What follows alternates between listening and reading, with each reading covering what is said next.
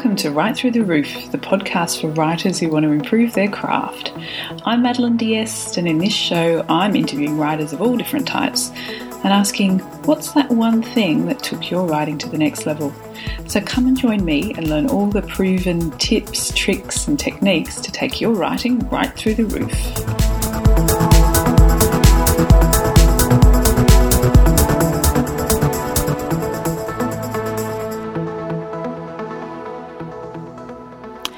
Hello and welcome to Right Through the Roof. I'm Madeline Diest and today I'm speaking with David Baboulene.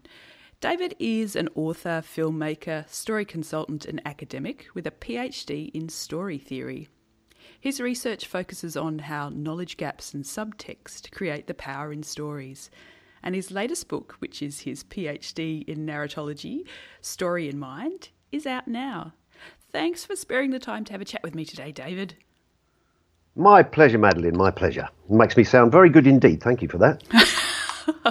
no worries. okay, so how I like to start off is um, some warm up questions. So maybe we need to do some like jogging on the spot to just like get limbered up and stuff. Um, okay. So you have written academically. You've also mm-hmm. written mm-hmm. some children's books and some humorous stories. Uh, so, what is your favourite thing to write? Oh, that's a good one. Um, I think I like to write fiction and comedy more when I feel in- inspired, and when I'm not feeling inspired, I can write theory. So it tends to be a mood-driven thing if I'm not under pressure of uh, deadlines. Mm. Okay, good. So, are you then a plotter or a pantser? Oh, so, well, certainly whilst we're speaking now, I'm seated the pants, but um, generally, generally speaking, I think I'm a mixture of the two these days. I think most writers start off very much as pantsers, don't they? You'll feel very inspired, and your story just comes out of you from the heart and from inspiration, and it kind of works. But I think after you've done a few books, maybe even just one, it gets harder. You have to be more professional, a bit more cynical about it, and you become more of a plotter over time, more thoughtful about it. So I, I guess I wear two hats these days. I find inspiration, but then I analyse the inspiration to try and speed up the process of getting a story out that's closer to a final product than rewriting ten times. Mm, yeah, yeah. i that's that seems quite applicable to the way that I have been writing, you know, to start off with, it does come out of this kind of flow. I have a, a, vague idea of what I think I'm doing, and then, yeah, to come back in that second draft and pull it apart and see how to make it better. Yeah, absolutely right. Yeah, we, we have to wear two hats, and uh, the second one should include quite.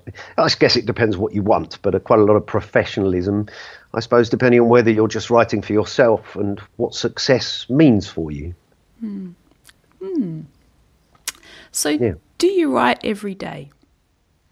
Um, I certainly do, in the sense that I progress writing projects every day. Um, I wouldn't say I'm a 2,000 words a day kind of person because the nature of my work isn't always like that because of the story consultancy and the other things I do. But certainly, I believe very, very strongly that you have to be very productive and professional if you want to get anywhere. And um, most of the famous writers I've met, one of the biggest tips, secrets, if you like, that characterizes them is that they are really productive. You know, it's very easy to turn circles and be artistic about things, which covers probably 95% of all the artists in any field that you ever meet. But the ones that actually get somewhere tend to be very, very productive. So that the 10% of that they actually keep and believe in turns into a complete portfolio of material. Yeah, it's interesting when you hear about those very famous writers where you hear about that they turn out to be extremely boring, antisocial people who rarely leave yeah. the study. yeah, it's true, isn't it? It's too true. I heard yeah. someone tell a story the other day about John Le Carre that they lived near him and just never saw him. yeah, I think unfortunately, I think I'm turning into that person, but fighting it, and my children won't let me, which is probably a good thing. But uh, yeah, I'm fighting it as hard as I can. But it's the favourite place to be is in my story world rather than the real one. Unfortunately, shouldn't admit that. and, um, one of one of the people I spoke to uh, uh, quite a while ago um, told a story about how he had, had hidden himself away in his writing bunker, and his wife said to him, um, "How can you write about people when you don't actually know any?" well, that's perfect. And it's too right. You have to live a bit, or else how can you write and resonate with normal people? So it's difficult because people, writers do want to just hide away but yeah, you've got to join in a bit, haven't you, to have something to write about? Yeah, because you, you, I see that sometimes when I'm, I'm always a bit suspect when I read a book that's uh, the main character is a writer. I'm thinking, oh, oh, this person has really hidden themselves away in the bunker, haven't they? Yeah, exactly. Yeah, yeah. I've got a very good friend who's a complete hermit and very happy hermit, um, but he's a weirdo, you know, and his writing doesn't resonate with people. He writes mm. these deeply psychological novels, but he's doing it for himself because he's not like other people, so he doesn't write in ways that that resonates. And he's not bothered because he's just writing for himself. Um, but it just doesn't go, you know. Mm. It's interesting, isn't it? Mm. Okay, so let's get a little bit more in depth. So let's talk about the themes that you explore in your story theory. Mm. Yeah. Um, the themes I explore, well, um, I think I'd need to take you back a bit because I first wrote from the heart. It was all comedy, inspired by some journeys I made traveling the world. And I got a publishing deal first before I knew anything about story theory. And all of these stories were just stories I'd told around that you know, the dinner table or in the pub or whatever. Mm. And I ended up getting a deal, got two book deal, and off the books went. And then I won a um, film story competition. So I got first prize in a thing called the Euroscript film st- story competition. And part of that first prize was to work with a film guru who was flying in from Los Angeles from his glamorous life in La La Land and he'd give me my homework to do, and I'd, I'd written this story that had won the competition, and he was showing me how to format it up into a screenplay, because film and books are a different are different media. So I just thought I'll do whatever he says. I don't know anything about movies, so I'll just say yes to everything, and I'll learn from him. He's the guru, I'm the student, and off we went. So to cut a long story short, he crowbarred my story into the Hollywood formula and what we produced after several months of back and forth was a dog's dinner. It had the head of a baboon and the tail of a story guru. and I didn't like it at all. It was a complete mess mm. as far as I was concerned. Mm. And it then went on to not sell. It failed to sell. Having come first in the competition, so as a provably decent story, it then didn't st- sell as a movie. So for me, that was the validation that this wasn't, the Hollywood formula was not good. Mm. And I was I was whining to my publisher about it, and he said, "Well, what did you want? What did you expect him to do? He's a film guru. That's what they do." And I thought, okay, that's interesting. What did I want as a s- storyteller looking to improve my process and be faster and more efficient and learn how, how to master the craft, if you like? What did I actually want? And my publisher said, "Look, I'm doing a thing on how to get published, how to get an agent, how to work with, you know, the industry. Do you want to submit a tra- chapter on this?" And I said, "Yeah, brilliant." So I missed my deadline for that by seven years, and ended up writing the story, the storybook, which is my first book of story theory. Came out in 2010, but I felt I had encapsulated in the storybook genuinely helpful things for writers to understand the craft without me telling them how they their story should go. Mm. Right? So if you think about my current project, the primary colors of story, that's exactly what it is. I'm trying to tease out those kind of principles and universals of story that mm. everyone should learn, like the primary colors in art. They're, they're there whether you're going to use them or not, whether you want to use them or not, you will. And so understanding them to, can be beneficial, but without damaging or skewing your actual story, letting you keep ownership and make your story what you want it to be. Do you see what I mean? Mm-hmm. So I've completely forgotten what the question was, but that was the answer. and a very interesting answer it was too. so, so building on that, uh, so what do you think is from your story research? What do you think is the most helpful thing in improving a writer's storytelling? Oh, well, that's very interesting. Um, I wrote I wrote a blog on my um, on my website, which I'm sure we'll talk about later. But um, the top ten tips for writers. So there's uh, there, there's a lot of tips, and stories are so many and various that there's a lot to learn. Um, I think what I've been what I've come to the conclusion in myself and my own writing because I'm just coming off the end of all this. I've finished now. This la- latest story, the sorry, the latest book, The Primary Colours of Story. That's it. I'm not doing any more story theory. Mm. This is my flagship masterwork after like 20 years of learning and developing story theory. Um, the main thing I think I've come across, if uh, in a practical way, um, you would probably have heard of the idea that you need to know the ending of your story before you can write the beginning and the middle, mm-hmm. right? You need to know where the goalposts are before you can head towards them and score a goal efficiently, right? So I think most people will have heard of that if they've been on a creative writing course and they and so writing becomes a sort of combing process where you have an inspiration, you work your way forwards, you kind of discover your ending, and then you realize what you should have done to get to that ending, or you think, oh no, this is better, and you want to make changes. So you kind of comb backwards and forwards um, to get a final product. But finding that ending tends to help people to define the way their story should go to get there effect- effectively. And I've got this thing called storification. So stories are actually divided into three areas. You have the framing, where you orientate your audience to the kind of story that, that and the kind of journey they're on. So that's the author's job is to frame their audience. Then you have this thing that, that, then you have characters who deliver the story in their story world, and the things happen within the story world through characters. So characters define the second level, if you like. Mm-hmm. And then you have this thing called storification.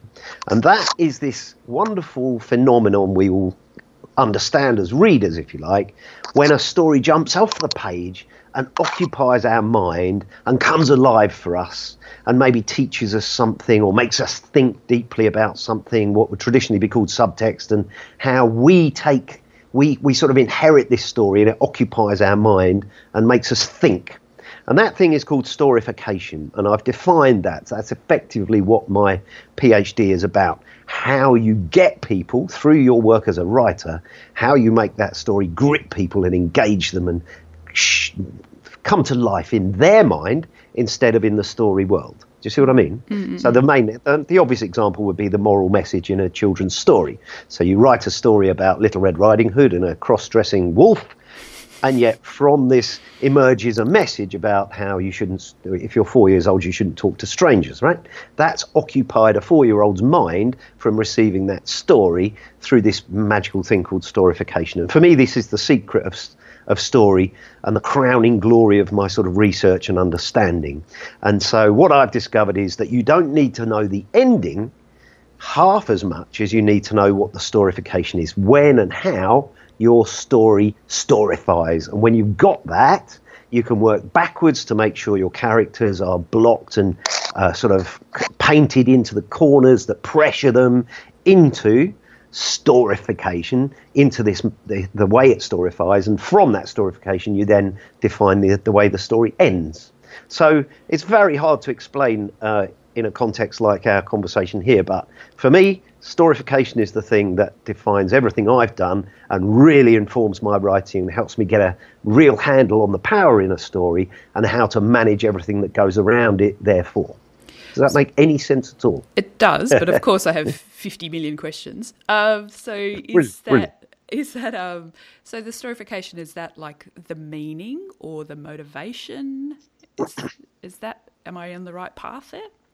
Um, okay, so the meaning, yes. So what we get from stories, people often talk about true stories and and uh, fiction, if you like, but none of it's true. It's all about creating meaning in the mind of the receiver. Okay, mm-hmm. so I see stories not as a text and how a receiver receives that text, which is how traditional story theory works. They look for mechanisms in a text and look at ways those mechanisms impact a receiver. I don't see story theory that way. I see it as a conversation between an author and a receiver. Mm-hmm. So that conversation is an encoding by an author, which is effectively encoding in knowledge gaps, and a decoding by the receiver. Okay, so the, the what you're getting across is meaning, but you're getting it across by setting puzzles and you know by in the traditional way you have to figure a story out for yourself. As you get information from the author effectively you build a picture in your mind and that picture is made of meaning. If i give you a sentence you will have meaning in your mind. The cat sat on the mat right? You build a picture in your mind and it has meaning. But if i give you a sentence with a gap in it so you know, if I point at a woman here and I say, "Oh my God, she's such a," you just finished that sentence, right? Mm-hmm. And you made assumptions about what it means, right? And now I've got you a bit gripped because you don't know. I've left a knowledge gap in that sentence, and you provided the subtext that goes into that gap that completes the sentence and gives it meaning.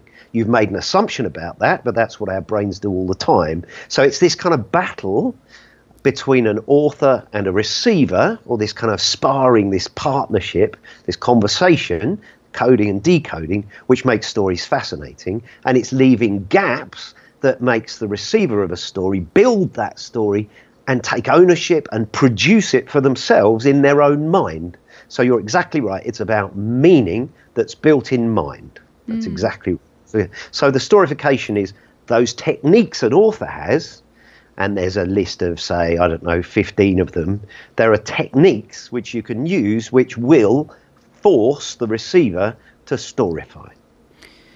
Yeah, interesting because I know that sometimes we forget that as writers, we forget that the reader is cleverer than us. Because they, yeah, well, because they, they are. make that jump.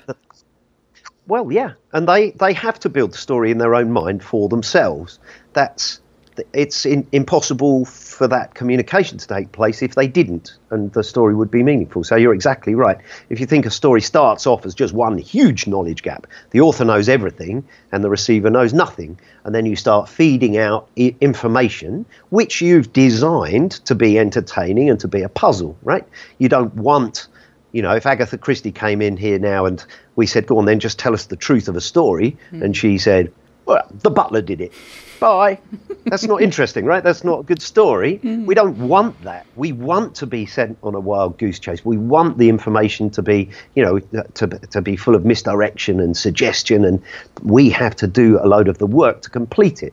That's what we want from a story. So that's that's the way an author. So if you if you imagine that thing I just said, where you start from effectively the ending or the storification. So you start from an author who knows what that power is, right? So if you know you want to tell a story that gives this message that children shouldn't talk to strangers, then the author is fully empowered as they set off on their writing journey to give that information through subtext in the end, right? And so what they're going to do now on that part of that craft of writing is to say, right, that's what I want to say. I'm going to abstract miles away from that and have characters make decisions, go in under pressure and into conflict, make choices, and those choices will lead to outcomes. And what we as receivers learn and understand from those outcomes, what happens to the character and what we think they should have done or what they got from what they did, we learn from that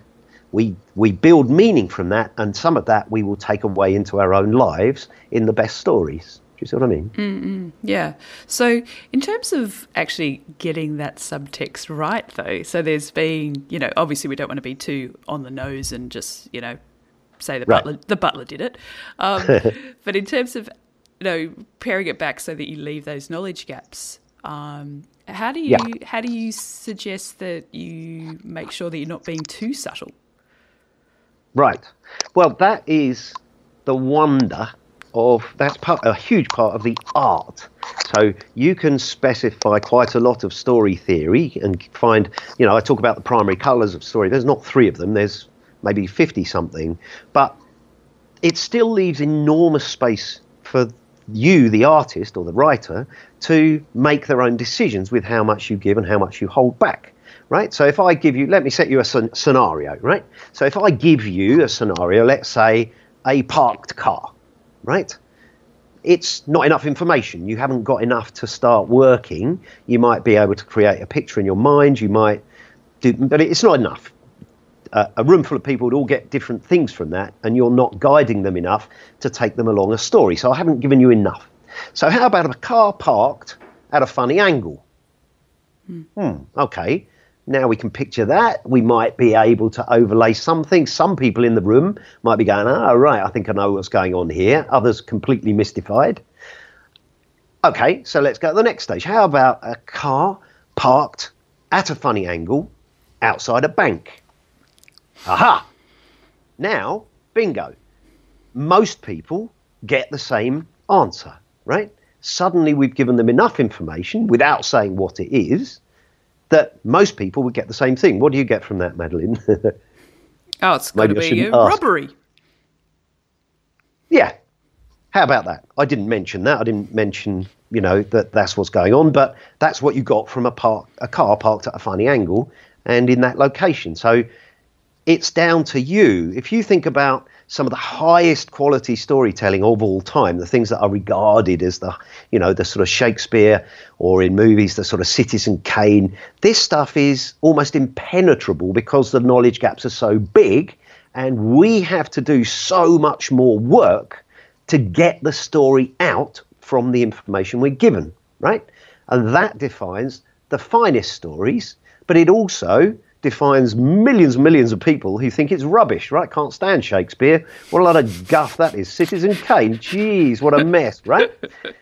Because you have to work much harder to get the story out. You have to do the work right? Mm. Because they've deliberately made those knowledge gaps much bigger. So these are choices you can make, you know, in the Hollywood in Hollywood terms, you can make a story that has a key question dynamic, which has, you know, it's given to the audience on a plate with neon signs pointing, hello, here's the key question, here's what your story is about. Here's the major dramatic arc defined for you. Or you can drop it back into the background a bit, make it more subtle, or you can make it you can remove it completely and the audience has to figure it out for themselves even afterwards right? So these are the artistic decisions that remain unsullied untouched. This is where the artist in you comes to the fore and you may have to make your own decisions even if you're using some understanding of story theory to help you to capture your inspiration and set the spine of your story and to make decisions about how it should go.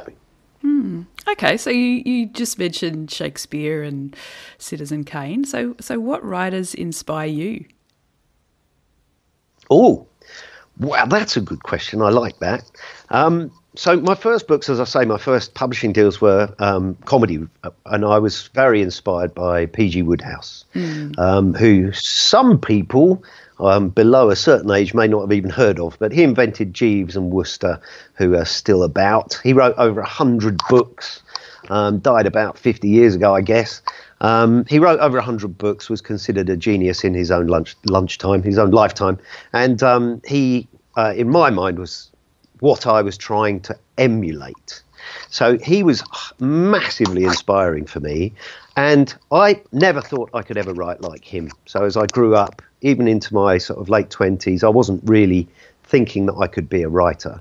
But then someone said, "Oh, some P.G. Wodehouse got a new book out, and he's been, he'd been dead for uh, you know decades." And I thought, "Oh, this is amazing." I'd read everything he'd done, so they'd found some writing he'd done before he got published. They'd found this book he'd written called The Pot Hunters that he'd written before he got publishing deals, and they'd published it. And I thought, "Oh, brilliant! Some more writing by my hero." And when I read it, it was rubbish. I was so. I was devastated. You know, this is my hero. I love him. And he'd written this book that was desperate, you know. And then I realized he wasn't just a genius. That was really sort of under my undermining his the truth of his how hard he worked mm. just to call him a genius because he had been bad like me. He'd been rubbish once upon a time, and he became a genius because he worked and worked and worked. And I thought, wow, maybe I could be a writer. So yeah, that that was really inspiring for me, and I started to write from then, thinking if I'm productive, I'm going to improve, and if I throw away the stuff that isn't good enough, but if I write enough, maybe one day I could get there. So yeah, Wodehouse definitely. Fantastic. Okay, so I might start to wrap up a bit now. So you mentioned you're working on primary the primary colours of story at the moment. Yep. So Yep. tell us a little bit more about that and give us a little teaser for something that's going to come later in the year when you release it. Okay, yeah. So the the primary colours of story is my sort of, uh, as I say, sort of life-defining masterwork, and it's going to be a whole multimedia thing. I've made a movie that I've shot myself, or you know, that I'm the producer and writer of. Um, that's going to be part of it to define some certain um, uh, story dynamics. I've made a whole set of seminars that I've been delivering, and which I'm going to step up delivering those in once the book comes out, and a whole lot of stuff that's going to go on the blog and the website, and um, some stuff, the kind of thing you're doing, some you know podcasts and what have you. So primary colours is my big thing that's going to finish off my story theory journey and hopefully communicate some of the things I've learned to people that um, hopefully is helpful to everyone. So yeah, I'm writing the book, another few months on that. And um, then it's all going to go to market as one huge, big multimedia project over the coming couple of years. Fantastic. So, if people want to uh, keep in touch with you and find out more about when this is coming out, where's the best place to find you online? Um, okay, so on all of the sort of social media, I'm at uh, Story Me Bad, and um, my website is uh, yeah, Story Me Bad and um, www.baboulene.com. Excellent. Well, thank you, David. That's been really, really interesting. Um, so, thanks for sparing the time to talk to me today. Oh, it's entirely my pleasure, Madeline. Thank you. I love what you do. It's brilliant. Oh, thank you.